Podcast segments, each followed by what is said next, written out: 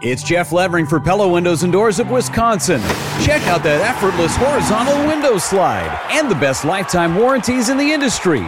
Order by April 30th and get 0% for 48 months at PellaWI.com. Certain restrictions apply. Live from the Annex Wealth Management Studios at The Avenue, it's the Jeff Wagner Show. Come join the conversation on the WTMJ talk and text line at 855 616 1620. Now, here's WTMJ's Jeff Wagner. Good afternoon, Wisconsin. Welcome to the show. Here's the story The Milwaukee County Department of Transportation. Who knew that Milwaukee County had its own Department of Transportation? Anyhow, the Milwaukee County Department of Transportation has selected a Chicago based urban planning firm to conduct a countywide reckless driving study. So we had to go to Chicago, couldn't find a local firm to do this. MUSE Community Plus Design, or just Muse, was selected to undertake a project being called, quote, Complete Communities, addressing multimodal safety in all 19 municipalities, end quote. Muse will be tasked with carrying out the legwork for the project um, and developing a final report.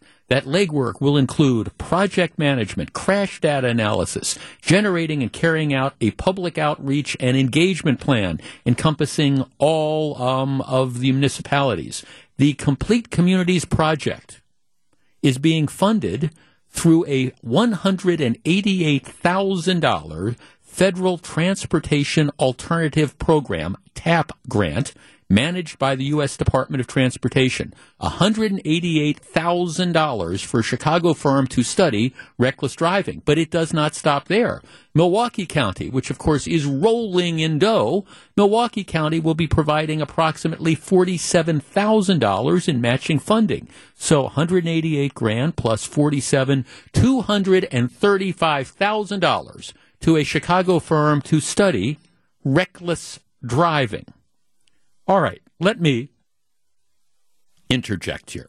I, am just I, I'm here to help. So, what can we do to maybe identify problems with reckless driving that we don't need to spend two hundred thirty-five thousand dollars in taxpayer money for? All right. Well, let me let me just start with really simple something simple. And by the way, I'm, I'm not going to charge the taxpayers. I will not charge the taxpayers fifty grand for this. I will not charge them twenty grand for this. I will not charge them ten grand for this. I will. This is my contribution. I will give this free. And if you do what I am about to suggest and what we are going to discuss, I guarantee you, you will do more to stop reckless driving in Milwaukee County than any suggestion that comes for $235,000. I guarantee this. So pay attention. I come this way but once. I pulled three stories just from the news over the course of the last couple days. Just three stories from the news. Let's start with this story, which happens um, early last Saturday morning, April 8th, Friday night, Saturday morning. Here's the headline Cash, drugs, and the need for speed. Waukesha police say two Milwaukee men had 245 grams of marijuana in their car. When police initiated a chase, the pursuit spanned from Waukesha to Milwaukee. When the car's tires were shredded down to its rims, the defendants fled on foot. Investigators say 19 year old Charles Wright and 23 year old Ravel Wright were inside the car. Officers say they pulled over the vehicle because the owner, Ravel White, had suspended license. Police say they could smell an overwhelming scent of marijuana. The police, so they, they pull these guys over. They take off. The police chase wove through neighborhoods. Police say Ravel Wright was driving at least 60 miles an hour through the Woodman's parking lot before hitting the interstate. This all happened just after midnight, early Saturday morning, so Friday night, Saturday morning. All right. That's how you spend Good Friday. On eastbound 94, police say the Wrights kept going. Waukesha police say other nearby departments helped by throwing spike strips onto the road at um, at um, 175th and Bluemound in Milwaukee without a working car. Dash camera video shows the suspects run across three lanes of traffic. Wisconsin Department of Transportation cameras captured both men running northbound in both lanes of 175. A canine cornered Charles Wright. Police say Ravel Wright only stopped when three officers officers pointed their guns at him. Um, as both men are arrested, prosecutors say they had one last stop, and then, of course, they find drug paraphernalia inside the car, etc., etc. Okay, so that is Friday night, Saturday morning. All right, second story. Glendale police chase. Fleeing driver hits another vehicle. A driver was arrested after stealing merchandise and leading Glendale police on a chase near Green Bay and Silver Spring on Sunday, April 9th. Police were initially dispatched to a Pick 'n Save on Sunday for a possible robbery. Authorities located the vehicle driving southbound on Green Bay Road and followed. It was discovered that the reported robbery was actually a retail theft. The pursuit was terminated due to the suspect's reckless driving. Moments later, um, the thief's car crashed into another vehicle at Green Bay and Hampton. Two occupants of the struck vehicle refused medical treatment. The thief was evaluated for minor injuries, charges of recklessly endangering safety, resisting an officer, fleeing, eluding an officer, and two counts of felony bail jumping which means that the thief, the fleer, the person who led the police on a high speed chase, that he was he was, you know, on bail for something else. Third story April 10th, yesterday afternoon, about 1 p.m., while I am sitting here in our studios doing the show, five juveniles were arrested after a pursuit that ended near 76th and Bradley Monday afternoon. It started around 1 p.m. near 76th and Dean. Milwaukee police said officers spotted a vehicle that matched the description of one wanted in connection with an armed robbery.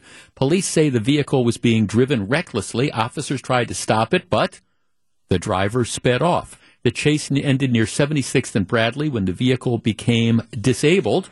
Uh, it turns out the vehicle was stolen.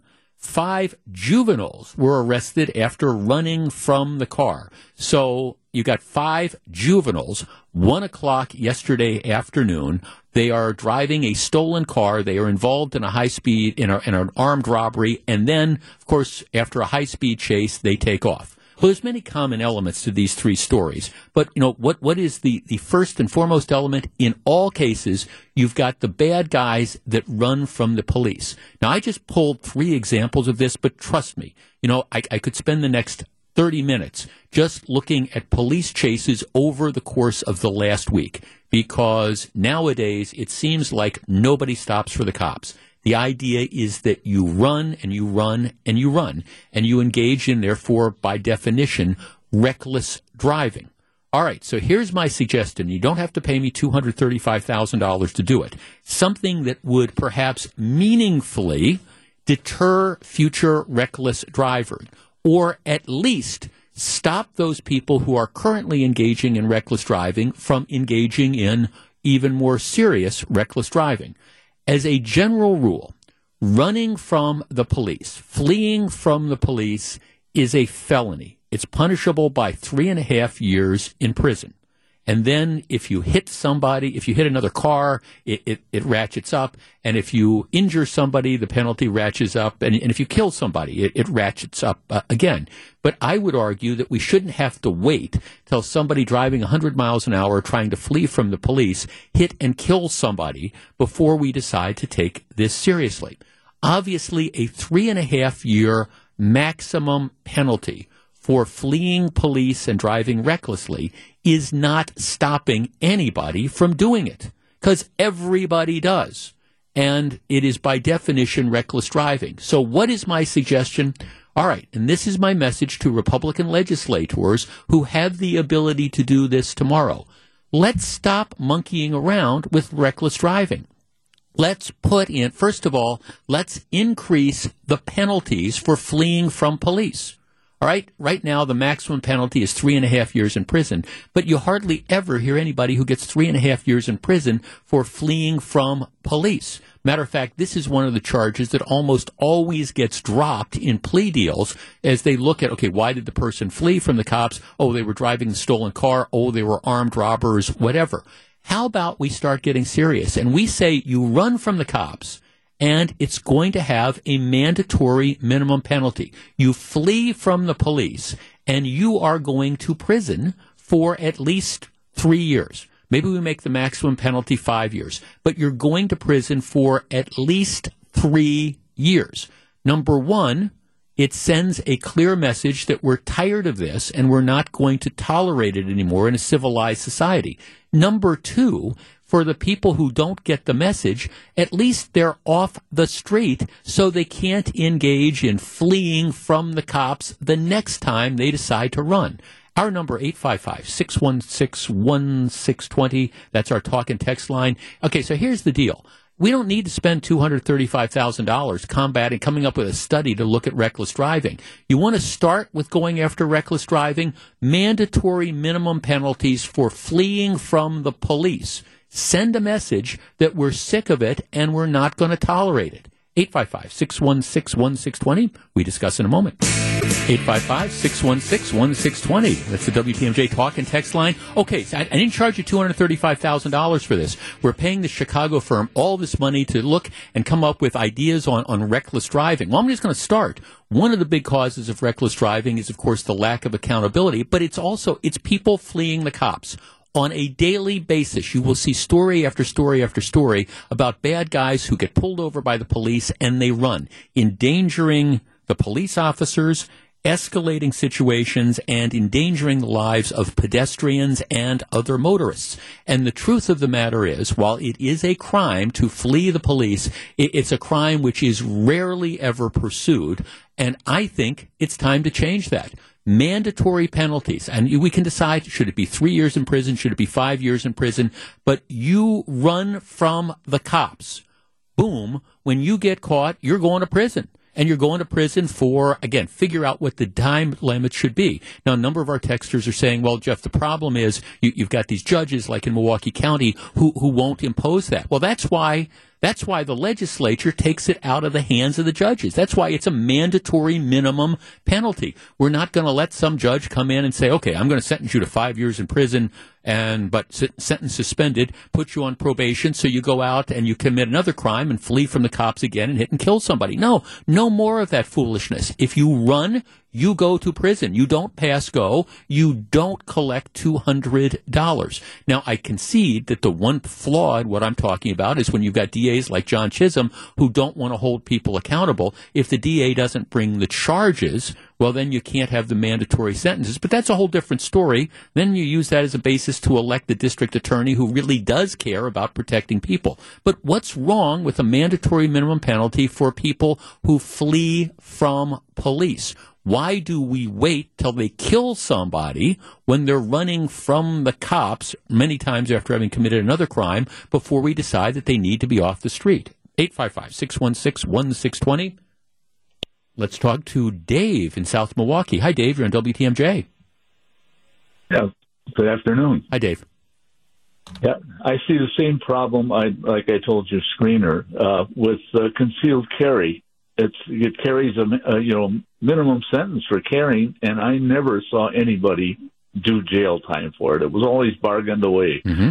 And the the big argument is we can't we can't build prisons. We can't build prisons. You know, we don't have enough money but they've got money for all kinds of other other foolish things and yeah. prisons. I think prisons are a bottom line. Like you said, with reckless driving, put them in jail. You well, know, that's that's the only thing. That's the only deterrent. Exactly. Thanks for calling. And sooner or later, the message gets out. I, at least, it, and, and, maybe I'm wrong. Maybe, maybe you and I are wrong, Dave. Thanks for the call. Maybe it's not a deterrent. Maybe people will continue to run from the police anyways, and again, put all the rest of our lives at risk. But, but at least when you catch the person who is fleeing the cops, if you've got this mandatory minimum penalty of three years or five years or whatever the time limit is, I'll let uh, people smarter than me figure that out.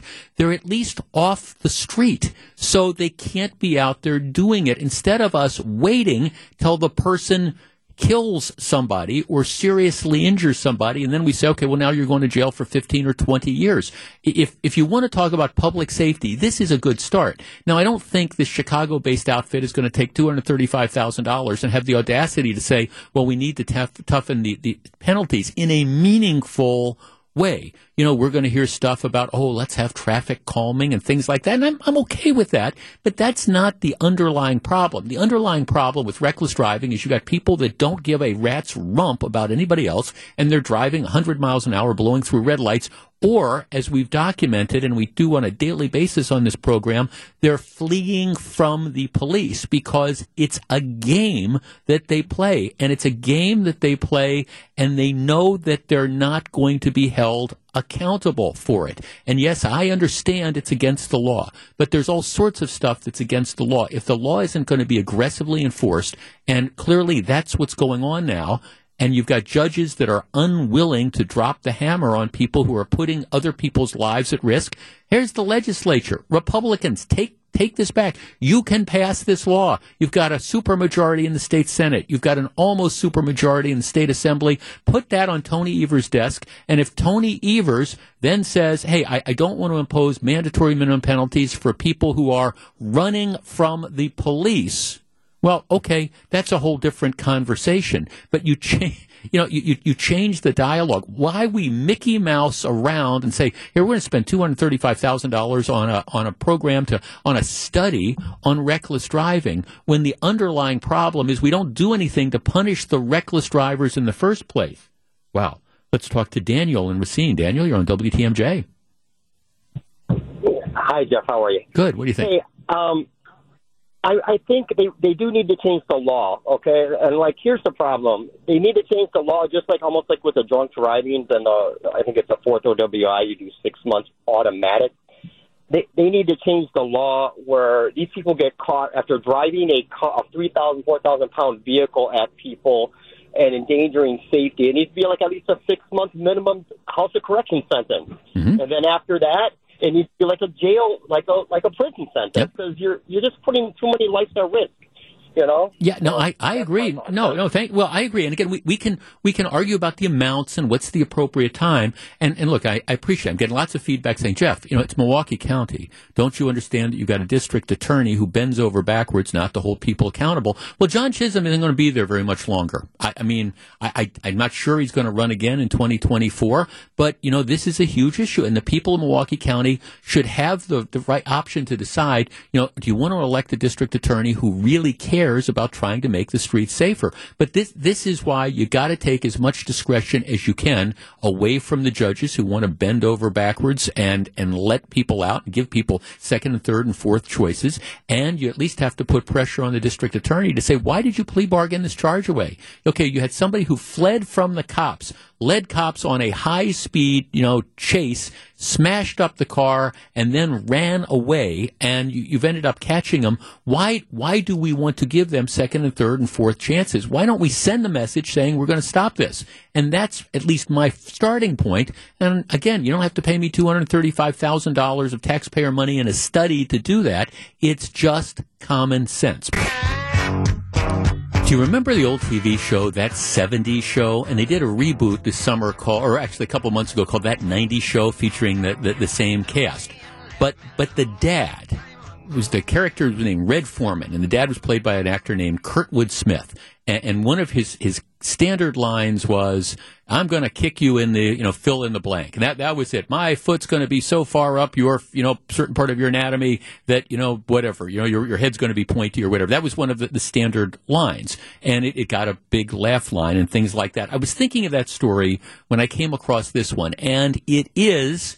If you have not seen this video that has gone viral, and I hate that because it's a cliche, but this one has gone viral. I, it is the must-watch video of the day, and if you follow me on Twitter, I've, I've put it up there. It's it's at Jeff Wagner six twenty. But but here's the story. It involves a woman named Jackie Miller, who is, I believe, sixty eight years old, and about two or three years ago, um, in retirement, she decided that she was going to start driving a school bus. You know, that, that's what happens. A lot of people, you know, retire and they, they're looking for something else to do. So she became a school bus driver for a, a school district called Amherst Exempted Village Schools, which is uh, outside of Cleveland. So that, that's, that's kind of the area.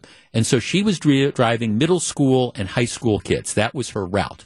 And apparently this was the bus from hell because the the now I'm going to freely admit this. You couldn't pay me enough money to drive a, a school bus full of middle schoolers and, and high schoolers, but these these kids, these progressively educated problem children, were um, apparently particularly hostile and mean. And these are some of the things that they, they decided that they were just going to target the, this woman. And she has she has asthma. So what happened is, in an effort to kind of provoke her, about a month before, about early February, what happens is at least a couple of the kids bring like perfume onto the bus and start spraying the bus with this perfume, which causes her asthma to act up. And so she stops the bus. She tells all these kids, you, you can't do this, you know, and, and she apparently like has like a breathing attack caused by this. But okay, so all this does is it tells the kids that they found a, a vulnerability. You know, as a school bus driver, you're supposed to be like paying attention to the road. And the kids are supposed to be moderately well behaved. Well, what these kids start doing, and there's a couple in particular who have their cell phones, and you're not supposed to be on your cell phone in the school bus. And what they start doing is they start calling each other on their cell phones on the school bus with the ringers turned up as loud as they can, trying to create a distraction. You, got all these, these cell phones that are they're going off while this lady is trying to drive the school bus to make sure that none of these little darlings get get you know, hurt. So they're, they're told that they're not supposed to do this. And then there's other stuff that they're doing as well. One of the kids is apparently downloading pictures of other of his classmates' mothers off of Facebook and then, you know, making comments about the mothers. And this is creating problems on the bus. So you've got these out of control kids. So there, there is a video of, of this. The woman, she's driving the school bus, right? And after being told that she's allergic to this stuff, don't spray perfume. Well, what happens? One of the kids starts spraying all this perfume. All right. She stops the bus and she goes walking back. And of course, this is in the context that the phones are ringing and you've got all these kids that are engaging in this out of control stuff. And she, she goes, she lays into these kids. And of course, one of the kids is out there with the with the cell phone that's videoing this. And there, I've got a link to this video, and it goes on for several minutes. And she just rips into these kids. By her own admission, she she loses it. You know, she goes on a two minute rant filled with expletives, saying, "I've had my fill. I'm done with this." Um, et cetera, et cetera. You know, you know, you stop this. You know, you're a punk. All these things. She starts screaming at at the kids, and of course, you know, one of the one of the little darlings is filming this, and and they put this up. They they post this immediately after posting this. The school superintendent decides to weigh in on this. His name is Mike Molnar. He's the superintendent, and instead of sending out a notice indicating what led to this kind of meltdown and telling the parents, hey, we're going to try to get control of our school buses. He sends out a note saying the behavior exhibited by the bus driver is unacceptable and will not be tolerated, adding that her actions do not represent the values and the standards that we uphold as a district. So immediately he decides to come down on the side of the progressively educated problem children on the bus and the pampered out of control punks. And he said, "Oh, this is you know we're this the super the school bus driver. Well, this doesn't represent our values." The school bus driver sees this and she says, "Okay, that's it. I'm done. I I quit. I resign. I, I don't need this. You know, you're not backing me up." She says, "Look, I, I look. I'm I'm kind of sorry, I guess, for cursing at the kids, but I'm I'm really not because, you know, these kids were out of control. And, you know, I regret the delivery, but I don't take back really what I said. I regret the delivery, but, you know, the, the message was correct. So she resigns after the school superintendent throws her under the bus. Well, interestingly, after this video got posted, people from all over the country decided that, you know what? You know, she's she's getting the raw end of this deal. And what happened is they started like GoFundMe pages and they started selling T-shirts and things like that. And as of the date of the last story that I'm looking at, which is of yesterday, $105,000 had been donated as to a retirement fund for the school bus driver. People from all over the country saying, you know, you know, we think you're getting a raw deal. And we think that rather than being concerned with the fact that, yes, you, you know, cussed out some of these little darlings who were behaving in an out of control, reckless fashion, you know, maybe, maybe they should have been more concerned with what was going on the bus as opposed to what you said to the kids who were out of control on the school bus. Our number is 855 616 1620. That's a WTMJ talk and text line. All right, the school bus driver quit. She says, Look, if I'm not going to be backed up by the, the school superintendent, that, that's, that's fine. I'm, I'm done. She's now, people have donated over $105,000 to her retirement fund. My response is, I think that's great. My guess is this isn't the first time the pampered, out of control punks on the school bus had heard these words. And candidly, maybe if the school superintendent had stood up for the bus driver instead of the progressively educated problem children, maybe, just maybe, stuff like this would be less likely to happen. What message are you sending when you come down on the school bus driver instead of coming down on the bad behavior that had been engaged in by the kids day after day. 855 616 1620. That's the WTMJ talk and text line. My response is look, I, I, you know, you never want to see somebody, you know, lose it and, and, you know, lay into these kids. But you know what? Maybe if some of the parents would have done that a, a long time ago, maybe these progressively educated problem children wouldn't be doing this stuff and getting away with it. 855 616 1620. Interesting to me that the school superintendent decides to come down on the side of the punks instead of supporting the school bus driver. We discuss in just a minute. 855 616 1620. We have definitely touched a nerve with this story, um, uh, uh, with lots and lots of text. Jeff, you have to kick all the kids off the bus. Make the parents find another way of getting their little angels to school. The inconvenience will convince some of the parents maybe to try to straighten out their kids. And then one of my favorite texts, and actually did take me down memory lane. Jeff reminds me when I was a kid 30 years ago. I remember one time we were out of control. The bus driver pulled over, stopped the bus, and chewed our butts off. And I think everyone supported the driver. Yeah, you know, I was thinking about that. I can remember. I can remember. Now, I didn't. I, I lived like close to schools and stuff, so I, I didn't. I rarely rode school buses. That's just the way it was kind of working. But I mean, I can remember some of those situations. If you do this okay, we're stopping this bus, and there would be occasions where that, you know what? And if you would go home and say, oh, you know, the school bus driver stopped the bus and screamed at everybody because, and my dad, I can remember my dad would have said, well, okay, what was it that caused why was it that the bus driver stopped the bus and yelled at everybody? Well, so and so was doing this or doing that, or there was a fight in the back. And my dad would have said, Well, yeah, okay. And so your feelings were hurt because you got yelled at. But of course, we live in a different time. When we come back, all right, we frequently ask the question, where are the parents and should they be held responsible? I've got a great story that brings that question to the fore, and we do that right after the top of the hour news. Live from the Annex Wealth Management Studios at the Avenue, it's the Jeff Wagner Show. Now, here's WTMJ's Jeff Wagner. So, did you hear what Wyatt Barmore Pooley just said?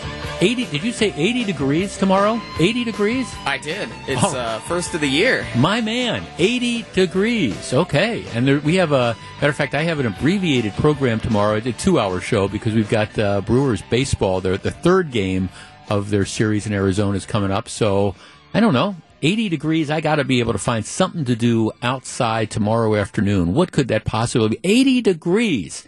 And I, have been telling you, I mean, I understand that, you know, winter was mild and then March was just absolutely awful, but now, okay, so for everybody who said, all right, it's going to be just terrible and will winter ever end?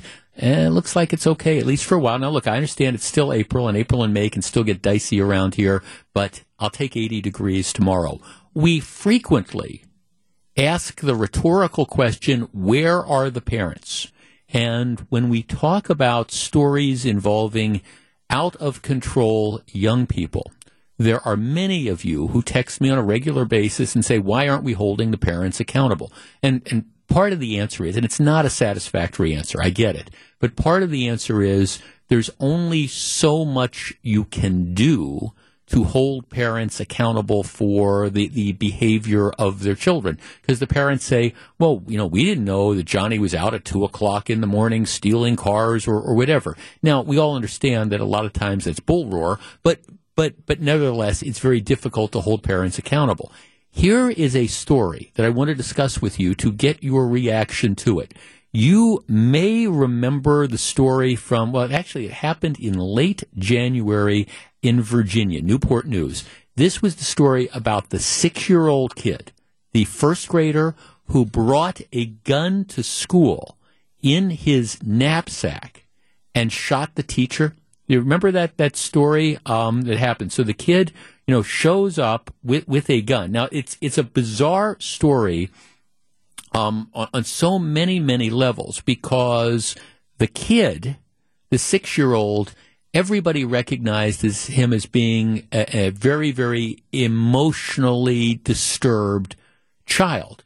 And apparently, what had happened was that um, the the kid, when when he came to school, there were reports. Apparently, school officials had been warned multiple occasions that day that the kid may have a gun. This is a six year old, that he may have the gun. And some of the employees at the school asked them to search the boy's pocket. Um, apparently, another kid said the boy had shown him a gun at recess, and there was apparently some cursory search of the kid's backpack or whatever, and they didn't find the gun, but he had the gun. And so what happens is the kid pulls out the gun he shoots his teacher. Um, it, she puts up her hand to try to block the bullet. The bullet goes through her hand, hits her in, in the chest. Now, the, the good news about this is that she's she's going to survive, but you know she's she quit her job and she's filed a lawsuit against the, the school district for you know failing to protect her and things like that. And that's all playing out. The school superintendent who um, sc- screwed up really badly. Um, in this case, he's apparently um, his contract has been terminated as a result of all this. Um, and you've got a six year old, and, and here's here's just the truth. What do you do with a six year old? I mean, obviously you've got an extremely troubled kid, but they're, they're still a kid. You, you can't put a six year old in, in prison for 25 or 30 years. I mean, you, you just can't do that. So there's this, the law is just not equipped to really deal with six year olds that, that bring guns to school and start shooting. But what the law does allow you to do is to say, okay, when you've got what is clearly a, a disturbed child, it does allow you to say, when it comes to, for example, the parents, there's a higher standard of care. So here's what happened yesterday. A, a Virginia grand jury has now indicted the six year old's mother her name is Deja Taylor on one felony charge of child neglect and a misdemeanor charge of child endangerment involving a loaded weapon. So apparently, th- this is what happened. The gun that the kid got um, belonged to the mom. So the kid got access to the gun at home brought it to school in his pocket or his knapsack or whatever, and, and, pulled it out and used it to shoot the teacher. The story that the mom has, and I don't know if there's a dad in the picture or not. I, I, I just don't. The the gun, a nine millimeter handgun, legally purchased by the child's mother. The story is they they say at least that the the gun was it, it was in a closet in the house and the, the mother says there was a trigger lock on it. Well, I, it's it's kind of hard to believe because I, am not sure that six year olds would be able to navigate trigger locks. But that's their story. Oh, it, it was in this closet and it had a trigger lock on it. Well, either the one thing we know is it wasn't secured away from the six year old. Six year old was able to get it, and whether it was a trigger lock that the kid was able to get, you know, the key to, or more likely that there wasn't a trigger lock. But I don't know any of these details. But the bottom line is the six year old was able to get access to this gun, get out of the house with the gun and use it to shoot the teacher. So they're now trying to hold the mother accountable for not keeping the gun out of the six year old's possession. And I think the argument is pretty much going to be whatever it is that you say you did was obviously insufficient to keep a six year old from getting access to the gun. Our number is 855 616 1620. That is the WTMJ talk and text line. Okay, let, us tee this up. Is it unfair to try to hold the mother responsible? Gun is, is legally purchased by the mother. Gun is in the house. Gun is able to be, these are things that you can't argue with. Guns are, gun is able to be accessed by the six year old and is able to be fired. So, I mean, I think the fair assumption is the gun was loaded, six year old was able to get it, six year old was able to get out of the house, and six year old was able to shoot the teacher with it. Is it reasonable to hold the mother at least partially responsible for this? She faces, like I say, criminal charges of child neglect and endangerment. Okay, 855 616 1620. That's a WTMJ talk and text line. What do you think? We discuss in just a moment. The lawyer for the mom says, well, well look, you, you got to understand um, the gun was in the top shelf of the mother's uh, top shelf of the mother's bedroom closet and had a trigger lock.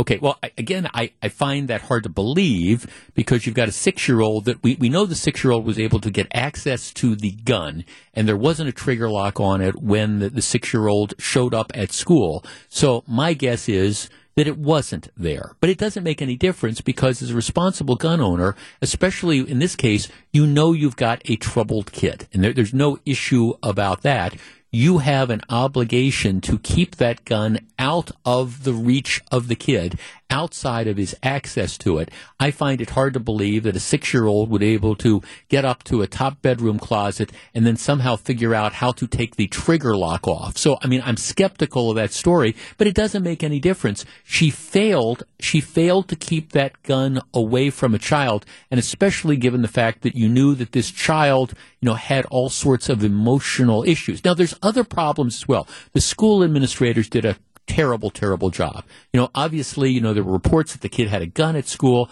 and they weren't able to find the gun. And if they did searches, they didn't do the searches very well. So there's lots of blame to go around. But yeah, I think in this case, it starts with the mother. And if you're going to be a firearms owner, I don't think it's too much to expect that especially, well, or any kid, but especially an emotionally troubled kid, you, you've got to take steps to keep that guns out of that kid's hands. And in this case, they clearly did not do it.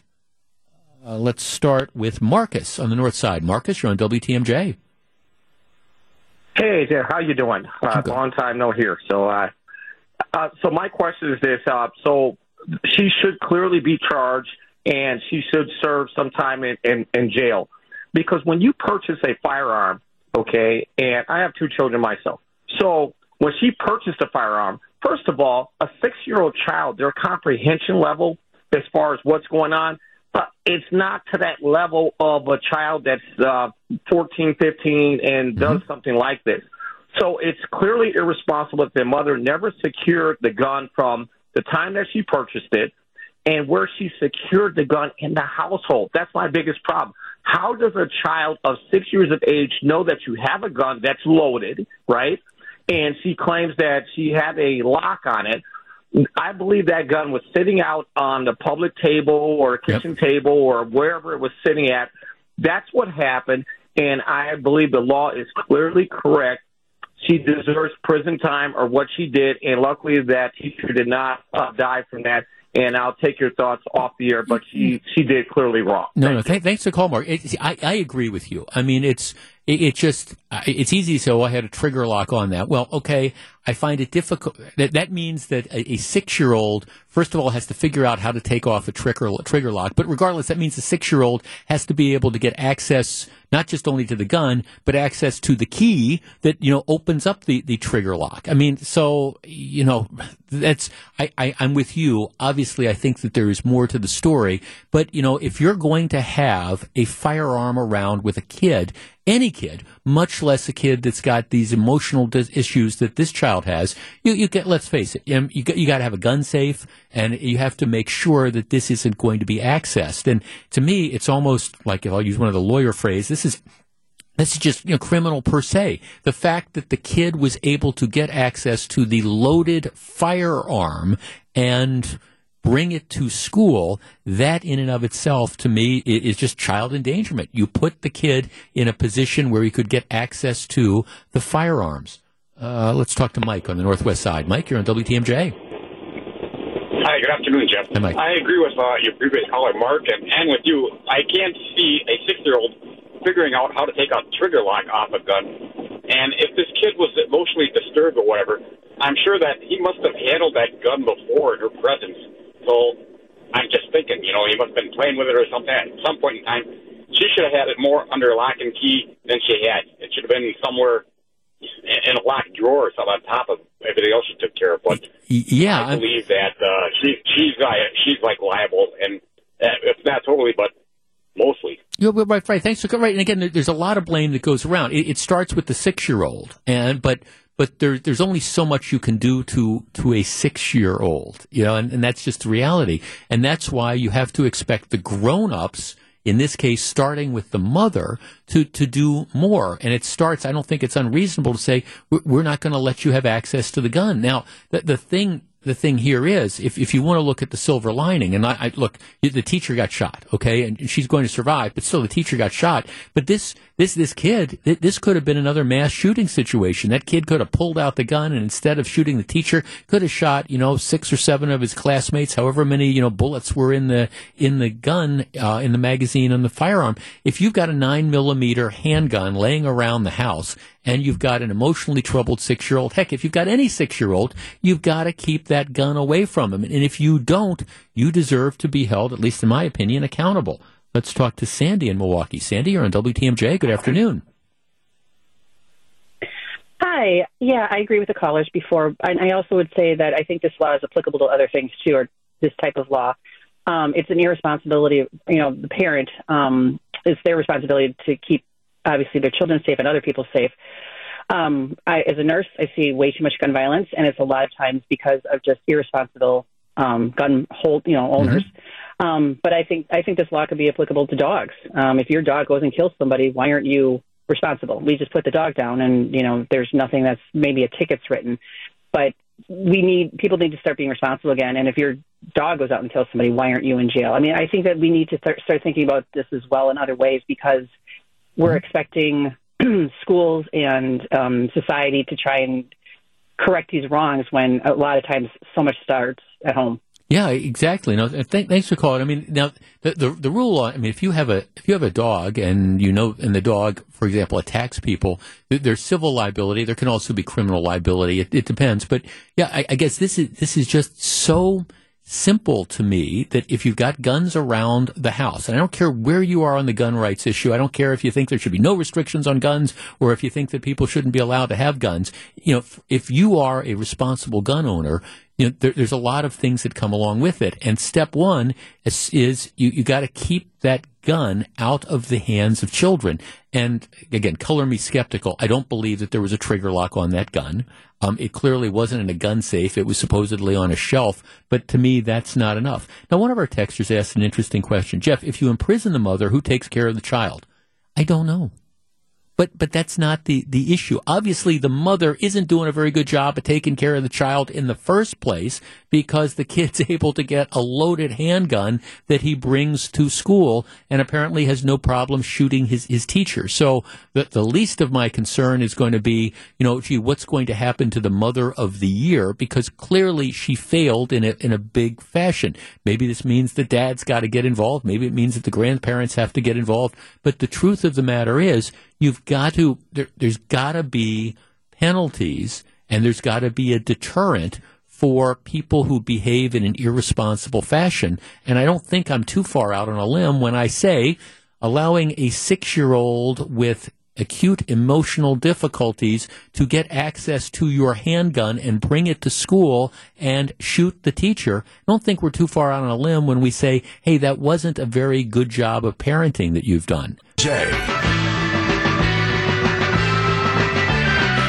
Interesting news involving Froedtert. And of course, disclosure here Froedtert is a, a, a sponsor and a, a, partner on the station. And every month, and for the last like 15 years or so, we've done our everyday health features, and I, am afraid that's where my doctors are and things like that. So the, the breaking news, and it's kind of interesting, is Froedtert is m- announcing that they're going to merge with ThedaCare.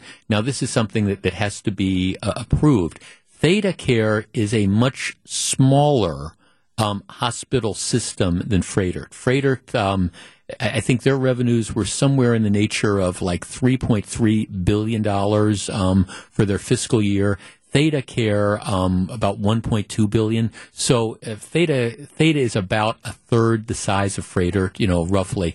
But what what this merger will do is it gives Froedtert access to um, ThedaCare's facilities, which are in the Fox Valley, essentially Neenah and Appleton, and then they have a series of small rural hospitals again in Shawano, Waupaca, Wild Rose, Berlin, and, and New London. So this gives Froedtert by by this merger.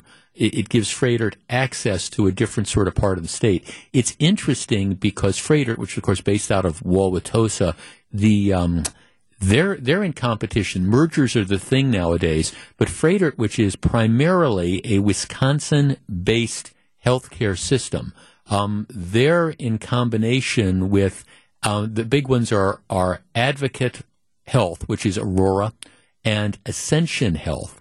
Um, and Ascension took over the old Columbia St. Mary's around here, for example, and they've they've Ascension's been in the news for lots of reasons that you don't want to be in the news for lately. But you know, Froedtert has been competing against the, these national healthcare systems because Advocate Health, Aurora. I mean, that's a big national outfit. Ascension Health, Columbia St. Mary's, that those are both national health systems. So this merger, if it's approved, and I have no reason to believe that it wouldn't be approved, um, this merger, I, I, think, allows Froedtert, at least in Wisconsin, to be again more maintain its its competitive nature. And this is this consolidation is just what's going on. And if you know anybody who works in the medical field, and if you know doctors, this is this is the trend. You know, what used to be like small private practices and things like that. What you have is doctors just you know they're they're closing those practices and they're becoming part of some of these larger systems. That's just the, the nature, and it's you, you got to do it to compete, and you got to do it to stay competitive. So um, I, I don't I mean, from from the perspective of both uh, Froedtert and the perspective of ThedaCare, I mean, I think this is a it's it's a good move. And as a fan of Froedtert, I really don't know anything about ThedaCare, but as a fan of Froedtert, um, to expand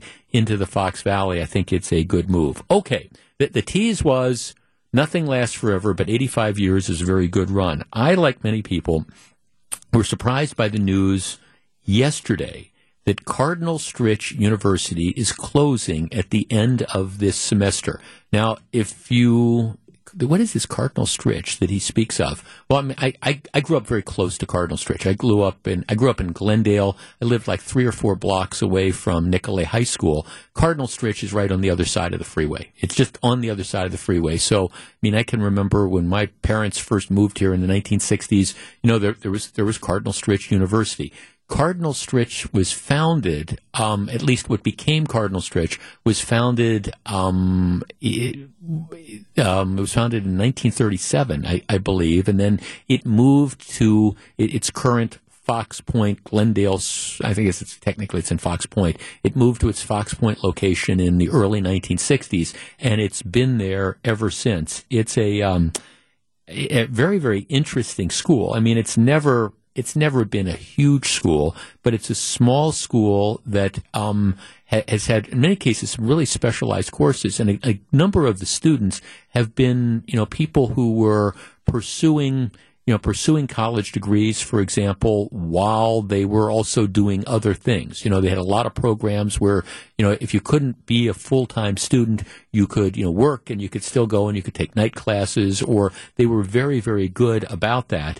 Um, it's it's been a school that has, I think, served the community extremely well over the years. But part of the problem is um, attendance, especially post pandemic, has, has just plummeted. For example, the um, as recently as 2018, 2019, so four years ago, the school had nearly 2,400 students. Small, but still a decent size. By the fall of 2021, and those are the most recent numbers that I have, the number had, had dropped to 1,400. So you've lost, in, in the space of like three years, you lose almost half your student body. And the, the truth of the matter is, and I know there's lots of people that are just wondering what happened or, or why couldn't they have come up with some other plans and whatever. And, and I, I know some of the people that are um, on or at least affiliated with the board of trustees and all, and who just truly love that facility and, and love the school. But at some point in time, you, you get this this fiscal reality that kicks in, and it's like, okay, here, here's the deal. You know, the, the student population is decreased by you know, pushing fifty percent.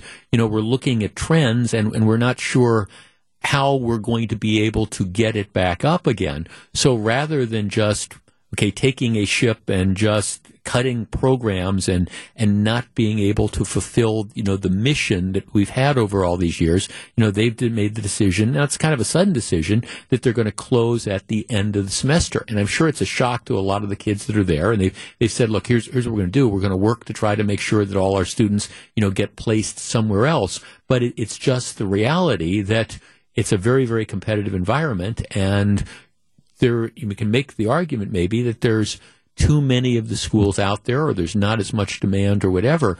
But I, I, know the people who are on the board of trustees, they, they looked at all sorts of options to try to keep the school open. But the reality of it is, hey, you know, when when the kids, when there's just not enough students to justify keeping the doors open. And in order to keep the doors open, we'd have to scale back the programs. We'd have to become something different than we've been.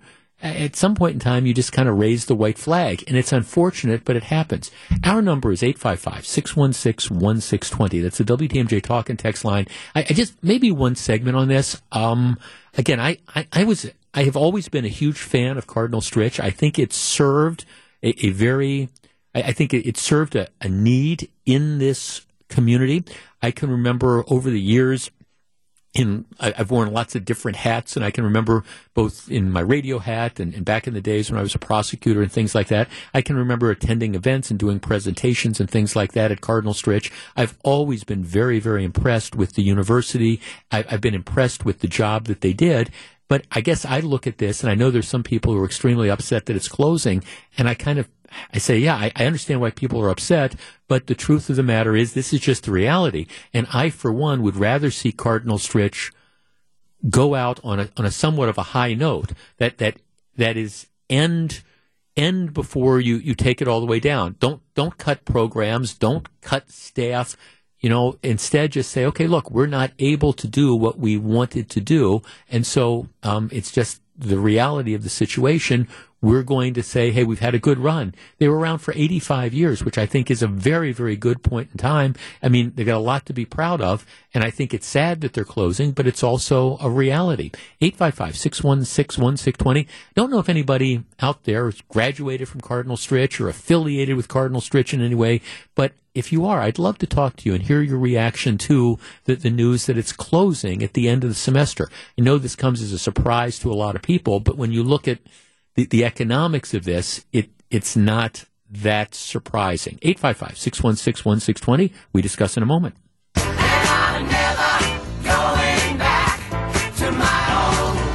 A grass fire. Well, Jeff, I graduated from Stritch in nursing. I had a successful career. I like the variety of the student population of races and countries. I like the Christian basis, positive, loving, and encouraging. Um, I donate money every year for scholarships. Very sad day. Yeah, it, it, it, it is. It, it is. Um, at the same time, it does demonstrate that, that nothing, nothing is forever. And I mean, 85 years is a good run. And I, I guess I, I mean, here's the reality for, for people who are saying, well, they should figure out other ways to do it. The, the, the student population essentially drops in half in a, a matter of a couple of years. So you've got, you know, less money that is coming in. And I think I'm sure that the, the board of trustees and stuff said, okay, well, what, what's the chances for significantly expanding the student population in the next few years? And it's probably not, not necessarily that great. So you've got less money coming in. You've got costs that are going up, in some cases going up dramatically. So you're probably faced with these choices of, all right, we just don't have the fiscal wherewithal to extend some of these programs so we can start cutting and cutting and cutting and cutting in an effort to keep the doors open. Or maybe we just say, hey, look, you know, we, we've had this great run. We're not going to compromise our, our programs. We're not going to get rid of a lot of programs. We're not going to start laying off teachers and things like that. We're just going to say, hey, it's in the best interest of everybody for us to to move on. And it, it's a sad day, but you can kind of understand this. Sherry in Madison. Sherry, you're on WTMJ. Hello. Hi, Jeff. Thanks for taking my call. Sure. Uh, just wanted to say um, I'm a 2020 graduate of Cardinal Stritch's uh, PhD, the doctoral course. was was an excellent course, um, unique, met on the weekends, perfectly mm-hmm. designed for people with with families and jobs and uh, great relationships between. I can't say enough about the, the relationships between the faculty, and the staff, and the students. Um, and like you said, it, it's not surprising. It's happened. Um, this is actually the third time it's happened to me. Uh, both my bachelor's and master's uh, schools have closed.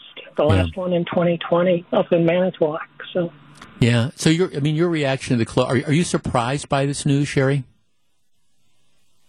You know, I, I am not just because it's it's.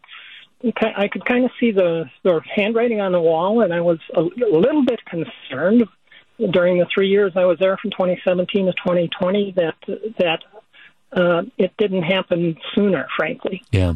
Yeah, and, and again, it's you know you, you, see this playing out in some of the public universities as well. There, there's a couple, um, for example, you know, one of the schools that, that's in the it's escaping me at that uh, right offhand that, that's in the you know the western part of the state that the, the it's down to like sixty some people. You at some point in time, and especially if it's a private institution, once the numbers start dropping, they really they, they really have no choice. It's either make substantial cuts to the programs or close the doors. And so it's it's a sad day, but it's also it's just kind of the reality that's out there. It, it certainly is. It's a sad day for all of us alum, I can tell you that. Yeah, thank, thanks for the call, Sherry. I appreciate it. Jeff, Cardinal Stritch College, I complete, now it's university, but it was Cardinal Stritch College for a long time. I completed my bachelor's degree when I moved from UW Oshkosh to Milwaukee in 1980. I was one of those non-traditional students while working full-time at Menards on 76th Street. That was me knocking over this little thing that I have here. I was one of those non-traditional students working full time at Menards on 76th Street. It was an excellent facility, I was very impressed by them. I'm sorry to see them go. Um, I feel there'll be a lot more educational institutions that will be closing in the future, um, in part due to people being able to take courses online thereby saving a lot of money. Yeah, UW Richland Center is what I was trying to um, think of. Um, Jeff, very saddened by this news, but I'm not that surprised. My understanding is college enrollment has been on decline for about the last decade in Wisconsin and the country, mostly due to the declining birth rate. As a Catholic school teacher, I've taken many classes there. Truly a beautiful place. Um, yeah, I, I, think that you know that, that that's that's just the reality that's going on. Jeff, it's difficult. I was going to school at um, at, at I think they said Mount Mary. I think what they're talking about when they closed up um, only five classes short of my bachelor's. Um, you know, unfortunately, most schools want a minimum of 36 credits for you to graduate, right? And that that's the thing. You you feel look, you feel bad for everybody, and you feel bad for the students that are closer to graduation and things like that. And you hope that they're going to be able to figure out ways to, to place the place the kids. Cardinal Stritch, I think it just had a great run. And that's sort of how I feel about this. I know that there were lots of dedicated people that did lots of stuff to try to figure out ways to make this work, but they had certain standards and they felt that the economics just didn't allow them to make the standards. So to, to continue to operate and provide those standards. So rather than just Uh, allow the educational quality to deteriorate and start like a slow decline, they've just made the decision that it makes more sense to close their doors. It's it's a sad day, and I agree with Sherry completely and a number of our texters. It, it's a sad day. It demonstrates once again that institutions, nothing lasts forever. They, they just don't. And institutions that we think are going to be there forever, whether it's your favorite restaurant or whether it's your favorite, you know, store, Boston store, you know, I mean, remember, Boston store is just such an entity, such a legend here. And Boston stores, they, they all go away. It's just, you can't take anything for granted. Nothing lasts forever. Live from the Annex Wealth Management Studios at the Avenue, it's the Jeff Wagner Show. Now, here's WTMJ's Jeff Wagner. Good afternoon, Wisconsin. Welcome back to the program. Um, we were talking in the last segment about the, the, closing of Cardinal Stritch after 87 years and just being a function of economics. What, one more institution that appears like it is on its last legs. Now, my producer Charlie, and it's a generational thing. Just give me a thumbs up or thumbs down. Charlie, do you know what Tupperware is? You do know what Tupperware is. Good for you. Okay, all right.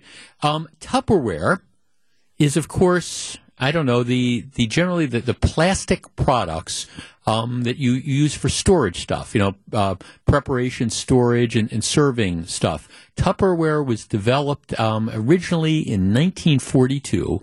Tupperware products were introduced to the public in 1946. And again, so you're talking about storage and serving products. You know, whether it's it's plastic pitchers or bowls or, or things of the like. Now, why are you talking about Tupperware? Because it appears Tupperware is ready to go out of business. In a statement that they issued yesterday, Tupperware said that there is substantial doubt about the company's ability to continue as a going concern.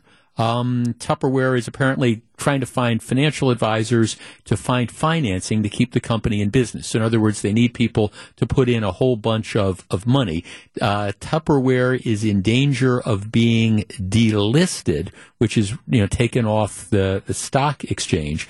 Company said uh, last year, the, last month, it said that its sales force fell by 18% in 2022. They're trying to turn their operations around, but it, it isn't working.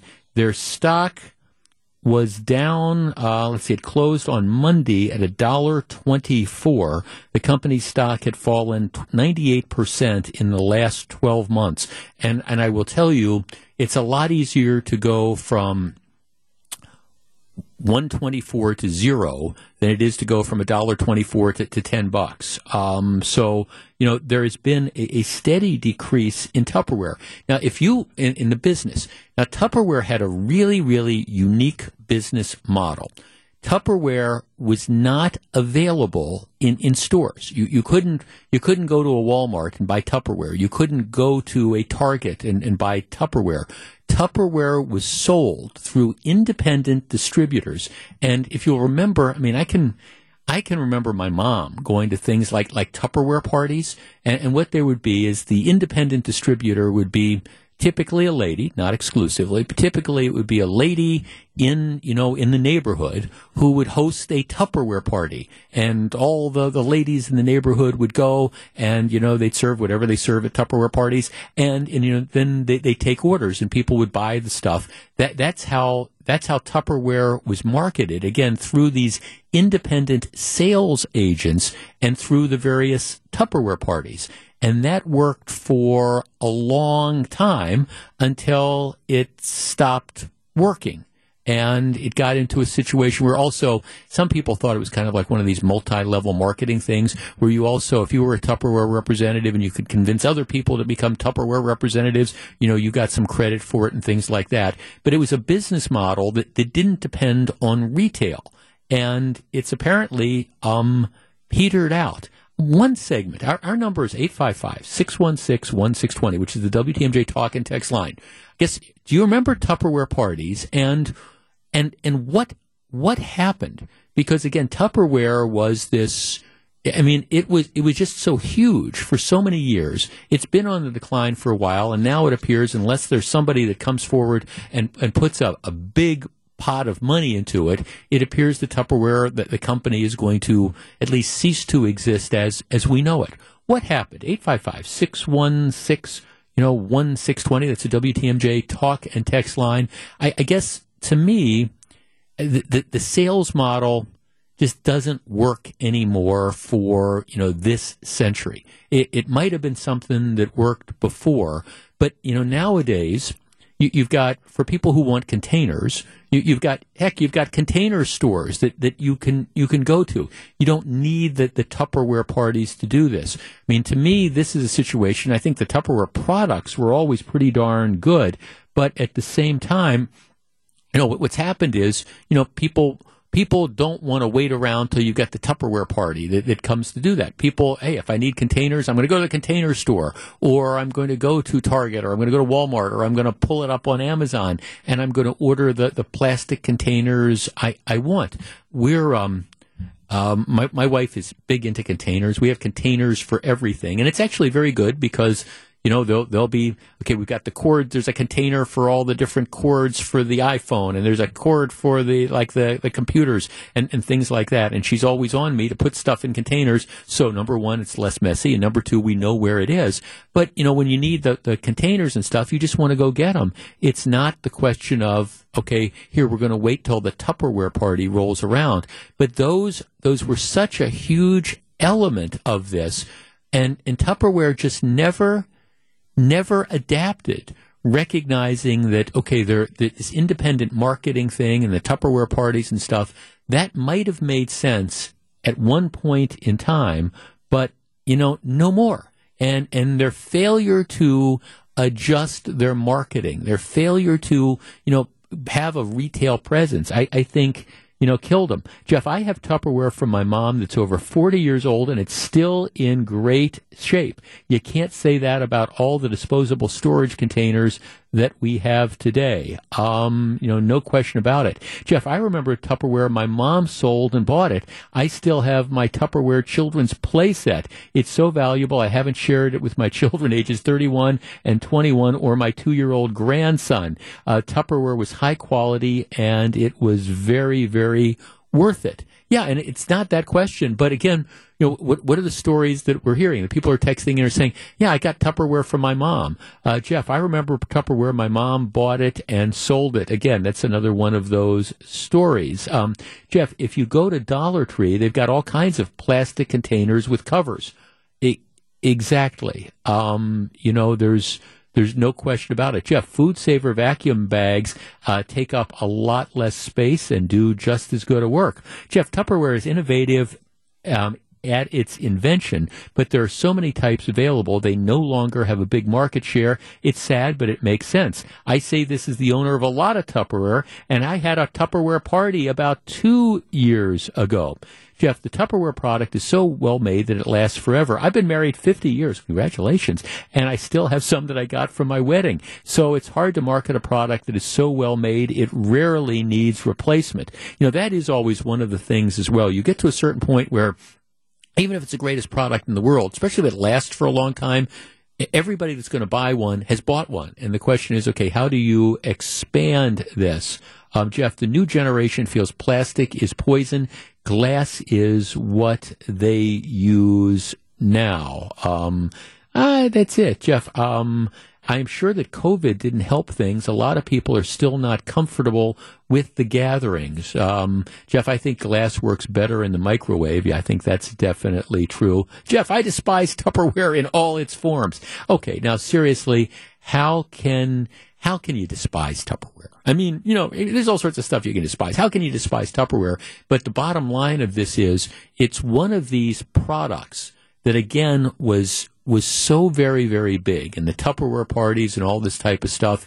And if these reports are correct, uh, unless somebody comes in with a whole bunch of money, and if you're somebody who's looking for an investment with a whole bunch of money, why do you put it in Tupperware? I mean, seriously, what what is it that Tupperware is going to do that's going to change around and, and allow it to suddenly regain market share? So my guess is you know, pretty soon we're going to be, and I'm not hoping for it, but we're going to see the end of Tupperware. But again, one of these things that was just such a huge part of American life. And if you are of a certain age, you, you remember, you remember your mom going to Tupperware and you remember all that plastic stuff that was around. Well, if you've got it, keep it because I'm not sure there's going to be too much new Tupperware coming out. During the break, my producer Charlie says, I wasn't aware that Tupperware was a specific product. He said, I, I thought it was like one of these just generic terms, kind of like you know, Kleenex and, and things like that. No, no, Tupperware is a product. The, the I never. I never realized there was a demand for containers. And like I say, my, my wife, Fran, is very much into containers. My, my late wife, Sue, we, she, we went out. I remember once she said, will you come with me? I want to go out to, I don't, I don't know if it's still there. Uh, I want to go out to the container store by Mayfair. And I said, the what? See the, the, container store. Okay, well, so we, we drive out to Mayfair and we go into the store, and I, I, I actually thought it was like a Saturday Night Live skit or something. It was, and it's it's it's a store. And, and, all they sell is containers. And it's a big store. And I mean, I never knew there were so many different types of containers that, that you could have, like containers for this or containers for that. And I remember, I, I mean, like, like, I said, I thought it was a Saturday Night Live skit because they used to do the, the, the, tape store thing where you'd go to get like like adhesive tape and stuff like that. And I think, how how can you have a store that has nothing but containers in it? But I, they do. So we in America, we, we love our containers, I guess, and that's part of the thing that probably killed Tupperware. Speaking of killing businesses, um, I, I've said this before. San Francisco, years ago, was one of the great American cities.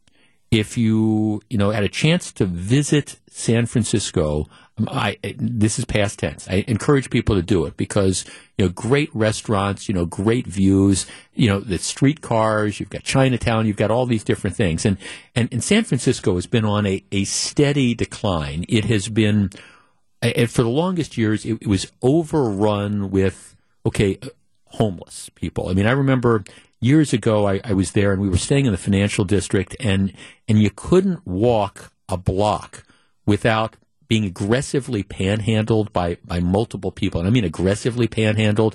And, and you couldn't go into the stores because there were people in sleeping bags that were spread out you know, you, you, have to literally climb over people to, to get into stores. And it was just, I mean, homelessness got out of control and the city allowed it to get out of control. Well, it's getting worse because now you have crime that is just out of control. And there's one story after another about uh, violent crime that's occurring. And you've got, you know, district attorneys that have been kind of turning a blind eye to this. And you're start, it's just, it's really sad to see what's going on to this great American city. I mean, here's the latest example of this. This is a story just from yesterday. Um, and, and when I talk about the violent crimes, uh, you, uh, Bob Lee, who was the the founder of Cash App, you know, one of the big Silicon Valley things, he was brutally murdered um, uh, just a few days ago, and that's really causing a lot of people to take a hard look at the level of violent crime and how out of control it's gotten in San Francisco.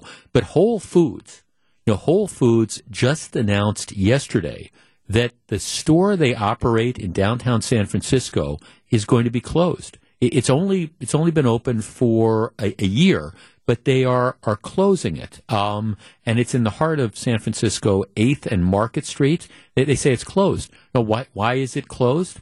Is it COVID? No. Um, is it a lack of business? No. What they're saying it's closed because of crime. They say we're closing our location um, for the time being. Um, if if we feel we can ensure the safety of our team members in the store, we will evaluate a um, reopening of the locations. But they're saying deteriorating street commissions, uh, conditions, heavy drug use, crime near the grocery store led to them just making the decision that, hey, we're, we're not going to be able to stay open anymore. They say there's been a massive decline in people walking in downtown San Francisco. Um, Many small businesses have shut down. The area has extreme poverty, drug use, and mental illness on the street. City officials are predicting a nearly $800 million deficit in the city's budget. Whole Foods, the grocery, had cut its operating hours uh, in October over high theft and what they describe as hostile visitors. Um, they had to change their bathroom rules after syringes were found. And finally, you know, they just said, look, enough is enough. We can't continue to keep the, these stores open in the face of this. And this is at the same time that San Francisco wants to talk about paying billions of dollars in reparations when they're running an $800 million um, deficit. And the fact is that, you know, the crime is so out of control that businesses that want to stay open can't anymore. It's just kind of the reality that's out there. And it's the consequences of what happens when you don't get a handle on crime. Now, there's a lesson here for other American cities, including Milwaukee, and that is you just it might be tough to tackle this problem. It might be politically incorrect to deal with the problem. But if you want to have a city that's going to grow and thrive and survive, you've got to You've got to aggressively deal with issues like homelessness. You've got to aggressively deal with issues like drug use, and you've got to aggressively deal with issues like crime. If you don't take those issues on, there's no way in the world a city can grow. You know, one of our texters nails it. Jeff, uh, San Francisco has the same problem as on the south and west sides of Chicago. The people complain that there's no grocery stores nearby, but the grocery stores have all closed because of shoplifting and crime.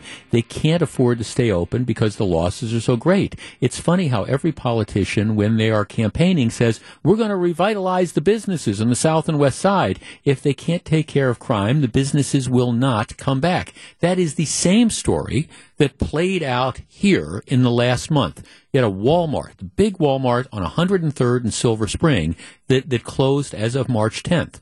Why did they close? They closed because of crime. They closed because what they call the term is shrinkage. They closed because the shoplifting problem was so bad they could not get it under control, and it was rendering the store not being profitable. So you, you reach a certain point where th- these businesses they're they're not philanthropic endeavors. They, they need to make money. And if you can't get control of the crime, whether it's crime in the parking lots or theft or whatever, the businesses just do what businesses do. They say, fine, we'll find another location.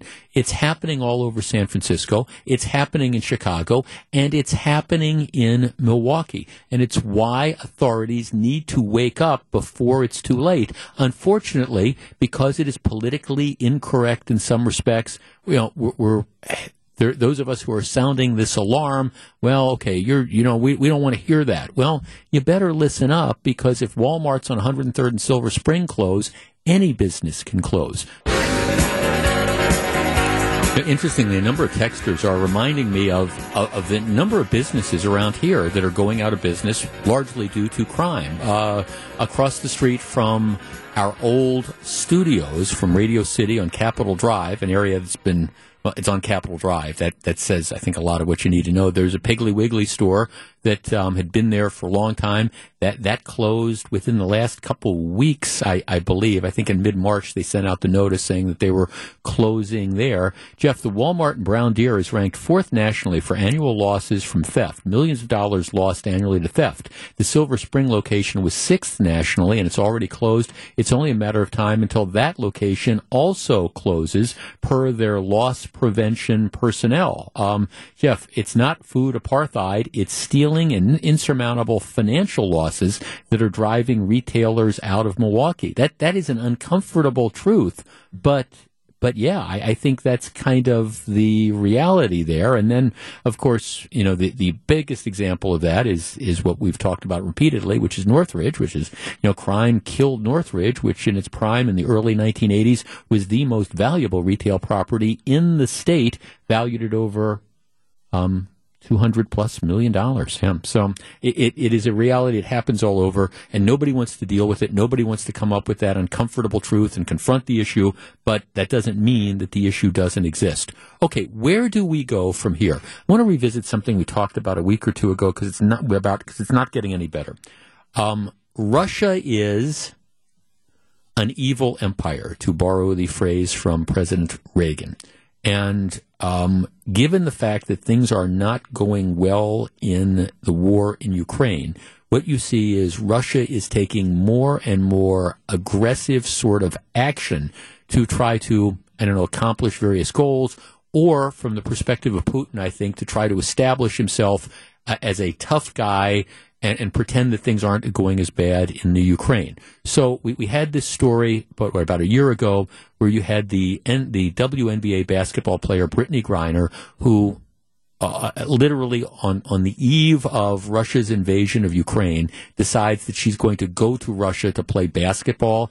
And then she decides that whether it's on purpose or negligently, she brings in a small quantity of hashish oil Okay, well, it, it's not Midnight Express. She's not smuggling large quantities of heroin or, or things like that, but it is against the law.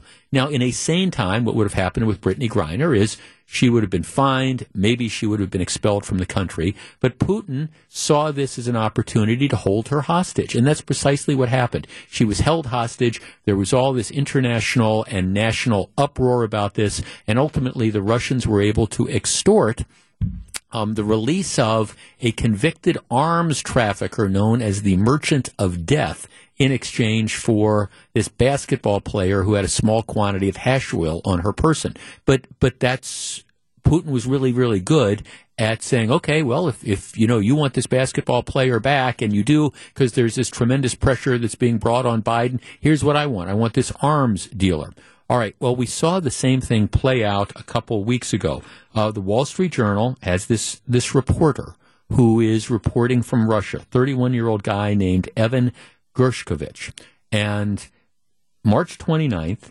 He's on a reporting trip in a provincial Russian city about 800 miles east of Moscow. He's dragged out of a, a restaurant he has now been detained and he's been charged with espionage. The guy's a reporter for the Wall Street Journal. Now he's reporting on, on Russian you know, war efforts and things like that, but he's not a spy working for the U.S. government. Everybody knows that, yet he has been detained. Um, and the U.S. is trying to get him back, but so far you know, n- no no movement on this. You know, Russia when they charge people with espionage, everybody's pretty much convicted. They're, they're show trials. This guy's theoretically looking at 20, 30, 40 years in prison. Yesterday, the State Department designated Gershkovich as um, being wrongfully detained. Now that's that's a specific term of art which allows the State Department to again focus on negotiating for the release of hostages. So the, the fact that you're detained that that classification and Brittney Griner had it too off, opens up a, a, lot of different abilities, including the, the ability to continue to like like trade like prisoner swaps and things like that. If you're designated as wrongfully detained, there there's a lot more latitude that you have. But it's very very clear that this guy was snapped up off the street not because he's a spy, but because number one, Putin wanted to prove that he could do it, and number two is another opportunity to potentially make the Biden administration look bad by saying, okay, no, we've got this guy, and if you want him back, and there's again it's different than a WNBA player, but he's he's a he's a journalist. He works for the Wall Street Journal. So you, you have all these other you know news outlets that are out there saying, "My God, if it could happen to this guy, it could happen to ours." And they're putting all sorts of pressure on the Biden administration to, to trade. And you know, Russia is going to be looking for some real criminals that are going to be released in exchange for this. And and and it's a flat out mess. Or if it's not a mess, it'll do to till a real mess gets here because on the one hand, you want to get this guy back. He, he's been wrongfully snatched. There's no question about it. And he's being held as a political hostage. At the same time, as we talked about with the Brittney Griner case, you know, one, one of the things, you know, we, we've learned over the years is you don't negotiate with terrorists because all it does is embolden them. You know, you kidnap somebody and then you, you pay that ransom. All you've done is embolden them to go out and kidnap somebody else. And it, it's, I admittedly, it's tough. It's tough to hold that line. But once you start negotiating with terrorists or a rogue regime like Putin in Russia, you've opened the door to allow people to be, uh, again, just taken off the street and held without reason. I don't know what they're going to do for Gershkovich. I, I don't know what they're going to do to try to get him back, and I don't know who they're willing to trade. But moving forward, and we talked about this a couple weeks ago, and I've really been thinking about it since we had our last discussion, and I guess I, I feel more strongly than ever. Given what is going on in Russia now, there is no reason for any American citizen to be there. No reporters, no business people, no tourists, no hangers on because you are at risk of being grabbed off the street and then being held hostage for somebody or someone that, you know, Russia wants. I think a message needs to go out to say anybody, any American in Russia, whether you're a journalist, whether you're a business person, whatever, you need to get the heck out of there And if you don't get the heck out of there, if something bad happens to you, we're sorry, but you're on your own. It's just not safe. Because unless we make that extremely clear, this is going to be the pattern. Every time there's somebody that Putin decides he wants back, you're going to snatch an American and you're going to hold them. 855 616 1620. That's the old National Bank talk and text line. I, I know. I know we've got to, I, I know that they're going to have to try to do everything they can to bring this reporter back. And I, I do believe he's wrongfully detained. But this is going to keep happening unless and until we require Americans, all the Americans that are there, they got to get out of there. Period. And they got to be told if they don't get out of there, you're, you're on your own, or you're going to end up in a situation like Paul Whelan, who's been held since what about four or five years, or this this Wall Street Journal reporter. Don't we need to get everybody out, or tell them if you don't get out, sorry, there's nothing we're going to be able to do. 855 616 1620. We discuss in a moment.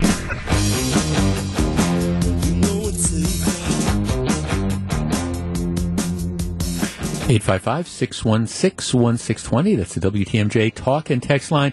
Look, I, I, don't know what you do about this Wall Street Journal reporter who's been grabbed in Russia and now is being essentially held hostage, charged with um, charged with espionage, for goodness sakes. And, and he's now been designated as being wrongfully held, which allows the more latitude to maybe trade him for a prisoner. But you can't, this can't keep going on.